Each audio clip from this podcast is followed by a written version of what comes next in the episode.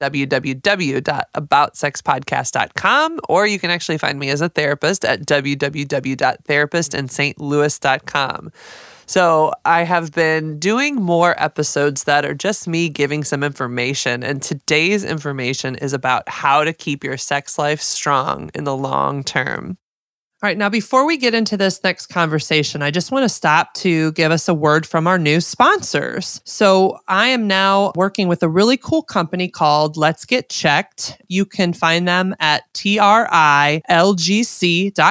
slash stay kinky. What's really cool about this company actually is that they're doing testosterone testing for men and hormone checks for men and women.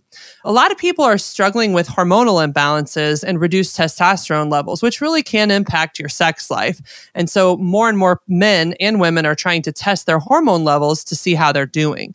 One in four men over 30 are actually low in testosterone. Symptoms you might want to look at include fatigue, erectile dysfunction, low sex drive, anxiety, brain fog, even having a hard time making decisions, which is basically most of my client population. Just teasing. But I mean, enough of you who come see me are actually really struggling with testosterone levels and your sex drive. So, what's cool about this group is you can pick from either a male hormone test kit, a female hormone test kit, or an STD test kit. And what's really cool is they send it right to you in your home. You do what you need to do to take the test. And depending on what test you use, you'll either have to do a blood sample or a blood sample and a urine sample. And then you send it back, and everything's completely confidential. And basically, they deliver to your home, they collect your sample, they review your results for you. So, depending on what happens with your test, they may provide a prescription in some cases. Usually, it would only be for something like if they're treating STDs. If you do end up having something longer term, like hormone therapy, then you'll likely be referred to a longer term provider. But at least you'll know where you stand. So, it's really cool. Your results are available and they'll be reviewed by a physician. And then a nurse will contact you for a consultation over the phone. The Let's Get Checked laboratories are CLIA approved and everything is completely anonymous. So again, that website is trylgc.com slash stay kinky and use the coupon code stay kinky to get 20% off.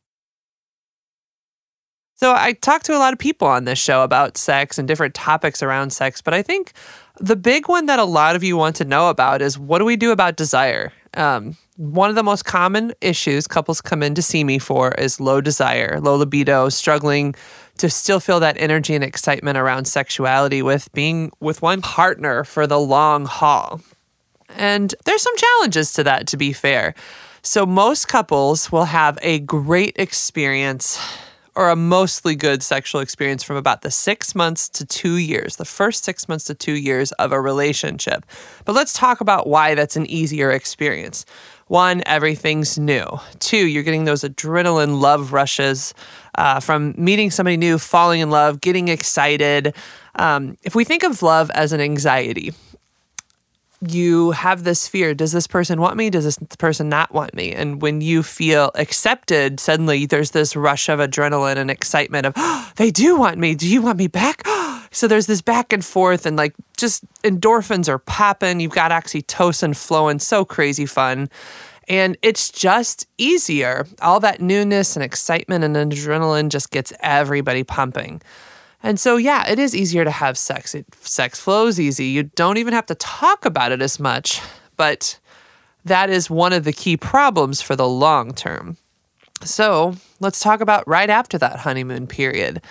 What most couples don't realize is that you actually have to put effort into your sex life after the honeymoon phase. And that effort is two ways. So both parties have to start thinking about what what do I need to keep this strong going forward? And um, this is where communication really is key. So, the interesting thing about that honeymoon phase is couples who develop a great communication around sexuality up front tend to do better in the long haul than the ones who don't. Because it yes it is easy in the beginning but after a while there has to be more effort and thought put into how do we create this spark or chemistry between us so that's something else I want to talk about, like that spark and chemistry. There are quite a few people who live their lives thinking, I will have sex when I feel like it.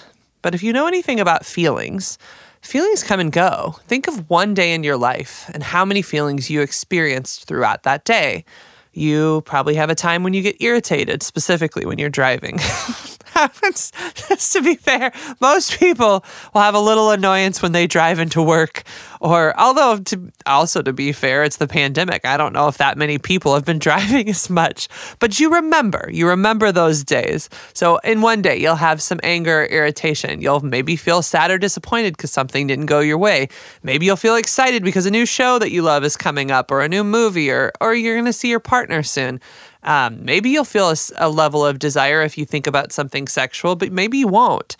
And so the problem with waiting for a feeling when it comes to sex is that you have a lot going on in your day. And a whole day really could pass where if you're not engaged in some sort of sexual interaction or sexual thought process, you won't feel the desire feeling, which desire is a feeling. It's a feeling associated with interacting with sexual contact um, and sexual content. So, what I need my couples to do to get better at this is learn how to be more intentional about their eroticism. Now, uh, and McCarthy has this great, uh, good enough sex model that has basically 12 principles for healthy sexuality. And the first principle states that eroticism is an intentional feature and it's the responsibility of each partner. So, basically, what that means is one, you have to figure out what is erotic? What is erotic to me? What do I find sexy and interesting and fun? What do I do if I'm not feeling erotic at all? What are things that help me put my brain in that space? And if as you listen to me, you'll notice that the first thing is really just mentally putting your head in the game of how do I become sexual or more desirable or feel more desirable in this moment? So if you think about this in terms of happiness too, right? Like so you can also do things like this to become more happy. And I think the world does explore how do I become a happier person? How do I get lost in joy? Well, maybe it's you play more, maybe it's you do less at work and more things with people you love. But like there are intentional activities people are striving to do, like exercise or self care to create happiness. So it always confuses me why people don't see desire the same way, which is also a feeling that you have to engage in activities or thoughts around sexuality to feel sexy and desirable. And so that's one piece of eroticism. And I, I a principle I want all of you to hear from me is that desire comes from within. You cannot draw desire out of somebody who doesn't experience the desire from within. And what that means is if you don't give yourself permission to be a sexual person, to think sexual thoughts, to feel sexual feelings and get lost in your own interests, then you cannot have a partner suddenly create those within you because you are blocking it. If you think about it, like, okay, I don't think a sexual thought ever. I never allow myself to go to this space. You're essentially blocking sexuality in your life. So a partner trying to elicit desire from you is just not going to happen. And that's why sometimes couples will come to me and it'll be a female usually, but not always. Males have this too, where she's like, I just don't feel sexual at all. And she's still just waiting and waiting for sexual feelings to show up somehow. And I'm like, well, it doesn't work that way. So you have to do things intentionally, put your brain in that space. Now, here's the other thing. So, we're going to talk a lot about women today. One of the challenges for women and their sexuality is that we feel like the only examples we have of sexuality often are porn, TV, and what we think our men want. And so as a result, a lot of women haven't taken time to explore what what do I want just for me? Like what are the things that I find erotic and desirable? And since the examples that they see in the media just don't fit for them, it feels foreign. It feels like that's not me. I'm not that kind of sexual person. I'm not like that. I do not feel this energy or an excitement like this. And so they feel like something is wrong with them. And that's just not the case. There's nothing wrong with you. Like when I sit with women on the couch, as of course I'm a therapist, so I've got a couch. Who doesn't, right? That's how I started the business is one couch. But when I have a woman on my couch talking about that, I try to get her to think about like just basic things that help her get into that space. A question asked is, what do I need to do to go from a no to a maybe? And that that's actually the key question for females because I think women are trying to pressure themselves into going from no to a yes or going from no to a like I want this so much and that's just that's just not how it's going to work for somebody who's been struggling with desire. But you can go from a no to a maybe. And here are what other women have said to me that helped them get there. A warm bubble bath. that's one. Um, having a, a slow and relaxed conversation with their partner without any kids around. That's another. Um, having alone time.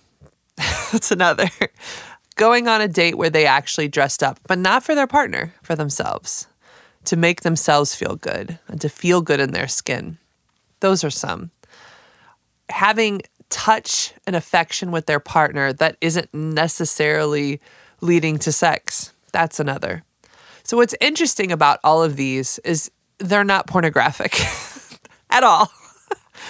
they're very basic. And if you notice, a lot of them are relationship focused first. Now, please understand I'm doing a layer a layering effect here. The first layer for most females is how do I relax and slow down in some way that helps me open my mind up to the possibility. So again, it's not a no to a yes, it's a no to a maybe. So that actually is stage 1 for most people. Is how do you create settings and environments on a regular basis where you're not in a hard no constantly, but maybe, maybe, maybe if things kind of move to that next level, I can get there.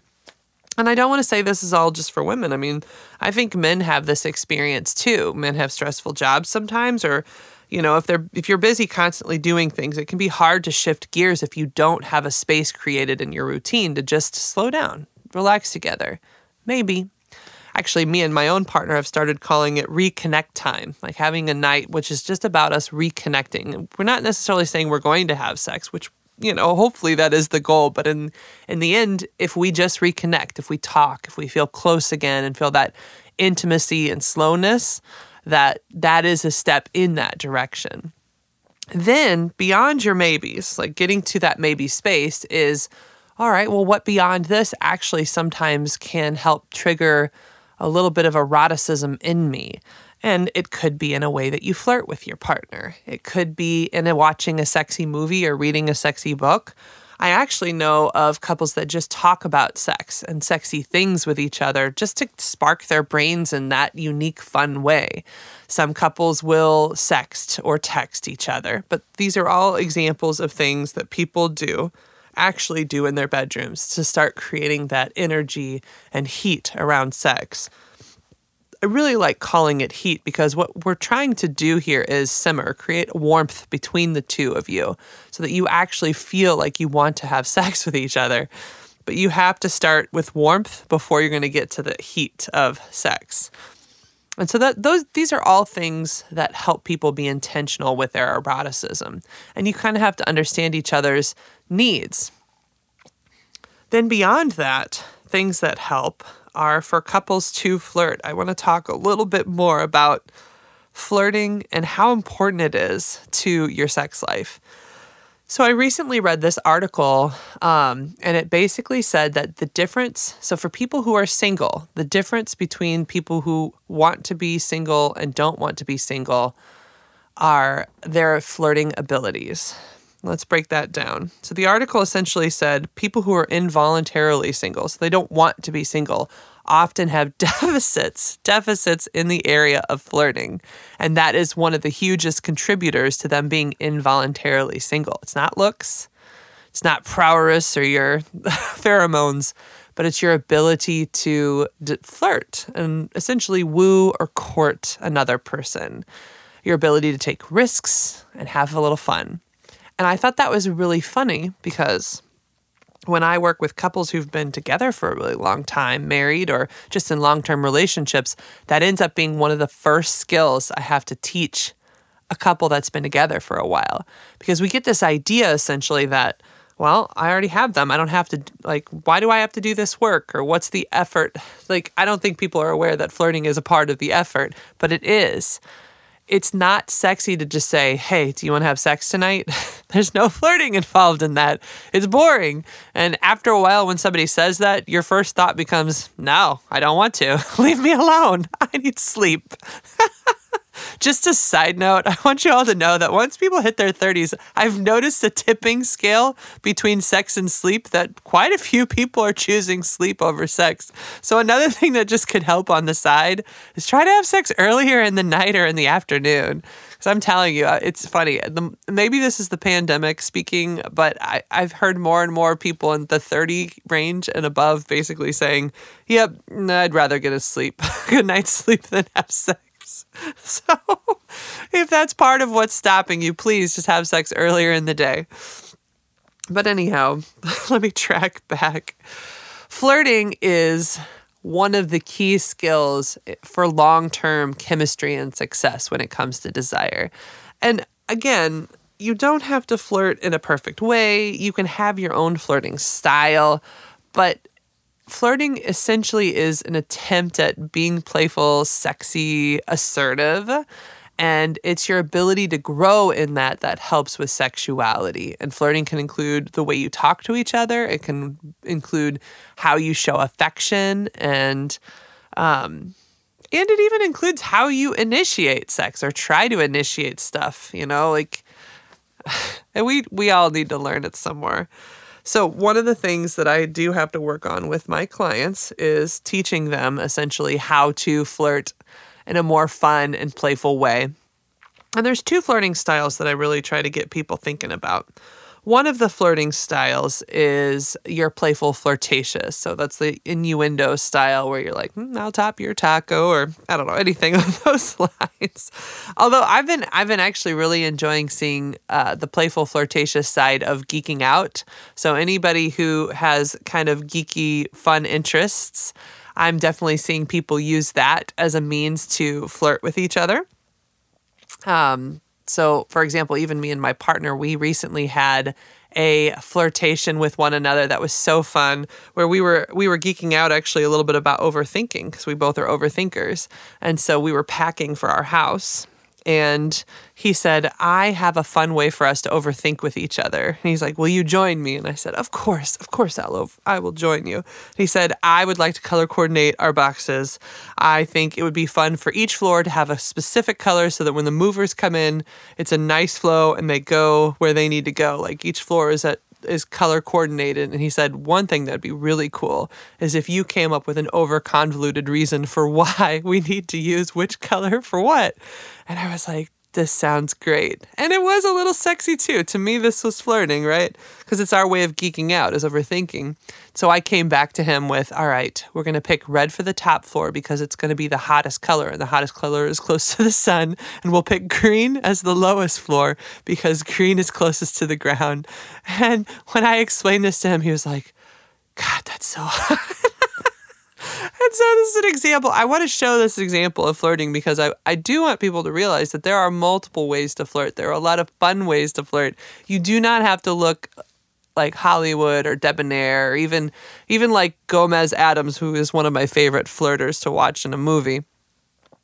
But you do have to develop your own kind of style around flirting, your own style of taking risks, and your own style of going for it. And when couples learn to play with flirtation more frequently, then they have a lot more fun.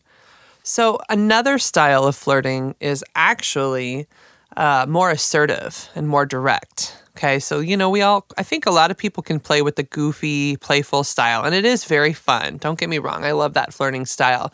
But one that I think a lot of my clients can work on that is just, I mean, it's just really hot is assertiveness. Going for it, kind of basically, it's um, you dangle a central idea in a very assertive way, but you're not you're not playing. You're you're real. You're for real. But then if they're not okay with it, then it's fine. You know, like so I'm trying to give a good example of this. But so basically, if somebody starts playful, for example, like, "Hey, I'll top your taco." If you go for a little more assertive, it's like, "Do it now." So you just it's very direct, it's very assertive, but it's like a challenge. That that'd be a good way of putting it. It's you challenge somebody. Do it. What are you going to do? And there's something exciting about when somebody can be very direct about what they want, but then you kind of dangle it a little bit. And so part of that is like if somebody meets you with that, then you trying to find a way to amp it up too. So, like another piece of this flirtation stuff that people need to kind of learn to do is when somebody flirts with you, how do you take it up a notch? How do you, but not so much of a notch that you literally go all the way to the moon, right? So, this is an area of struggle for a lot of my clients actually, is that they'll do a flirtation and somebody will do a, a little dangle, like a slight flirtation, but then the next person is already ready to, that's it, let's go to the bedroom. it's like, wait, no, no, we were building, we were growing here. and so, like, we'll do it. What are you going to do? That's sexy. It's it's a challenge, but it's giving somebody a chance to come back. And they could even go back with, well, what do you want to do? I mean, I'm down for whatever. Let's go. You know, like it can be fun um, or it can be kind of a, a suggestion or a suggestive sort of, well, maybe later we can. But again, it's it's very assertive and it's direct. It's not it's not beating around the bush, but it is trying to build a bit of anticipation and connection. And what I found for couples is that the best flirters have an ability to weave in and out of these two styles the playful, flirtatious, and the very assertive, direct, more challenging style and there's definitely a like a back and forth like a bob I, the best way i can think about it is bob and weaving. Like if you were thinking of uh, kickboxing. This is so funny. I haven't done a kickboxing class in like 10 years but i remember bob and weave bob and weave. Um, and so the flow of good flirting is a little bit in a little bit out a little bit of push a little bit of pull. And and so that like it doesn't feel like it's going straight for the gut. You're not trying to push or punch somebody right in their stomach but you're trying to just build a little bit of play. And so you can weave into being assertive but weave out into more playful. I was just kidding. Oh but i but not really. I'm not kidding but i am you know and it's so funny but like that back and forth it's hot it's a turn on and people love it and when they get good at it and try it they love it too now, here's the other deal. So I'm telling you, ah, I need you to try and flirt. Here's the issue I need both of you to do it. so, one of the challenges some of my couples face is that only one person will be putting the effort into the flirting, and either the other person is awkward, they don't notice it's a flirtation, or they're just not engaging, they're rejecting, rejecting intentionally or unintentionally. These are the hard things. So, for flirting to really be fun, you have to think about it as both of you are coming up with ideas from your own desire desire bank. I want to call it like a spank bank, but it's like no, it's a desire bank. You need to build up your own desire bank of these are the things I'm interested in. These are the things that I think about that put me in this space. So funny. I didn't even have these metaphors before I talked about this, so we'll see how this goes. But so once you have your own bank of like little ways to be playful and, and and engage, then you need two partners who are willing to give back and forth. And so when their partner, one partner puts something out there, you have to engage and try to see how do I how do I amplify this on my side? And not too high, just a little bit more. And then same like couples who do this well have a great way of going back and forth. And that's that's really what you need to learn to do. now, if I could just get two cup two people in every couple doing this, then it becomes more fun. However, by the time people are seeing me, they're not great at this and they're struggling and they felt rejected a lot. So, one of the strategies I also encourage couples to take is give people a chance, right? So, none of us are great flirters to start. We all have to learn. And so if you set the expectations too high for your partner that it has to be perfect or you're just going to be like, "Ugh, don't do that. I don't like that." Then nobody's going to grow as a flirter or and you're not going to grow in creating that eroticism between each other. So give each other credit. It might look like smiling and, and laughing a little with them. It might just look like being taking a risk and saying, Yeah, I'm, I'm trying, but it just feels strange sometimes. I'll work on it though. I'm going to work on getting into flirting too. But it's both parties taking a chance, challenging themselves to be vulnerable and trying and then like encouraging trying along the way. So even if a flirt doesn't land perfectly, encouraging your partner by saying, "Hey, I see I see what you're trying to do that. That's cool. I see what you're trying to do. Let's let's let's keep moving it. Uh, going forward, I might like it a little more like this, but I, I can tell. I can tell you're trying to be playful." So it's even that, like, that's giving people a little grace, right? Like, if you really want to get better at these things in your life, you need to give each other grace because nobody's going to be perfect at it at first. But if every time somebody makes a mistake, you criticize them, like, there's a lot of sexual criticism I deal with in my therapy that is just hard for people.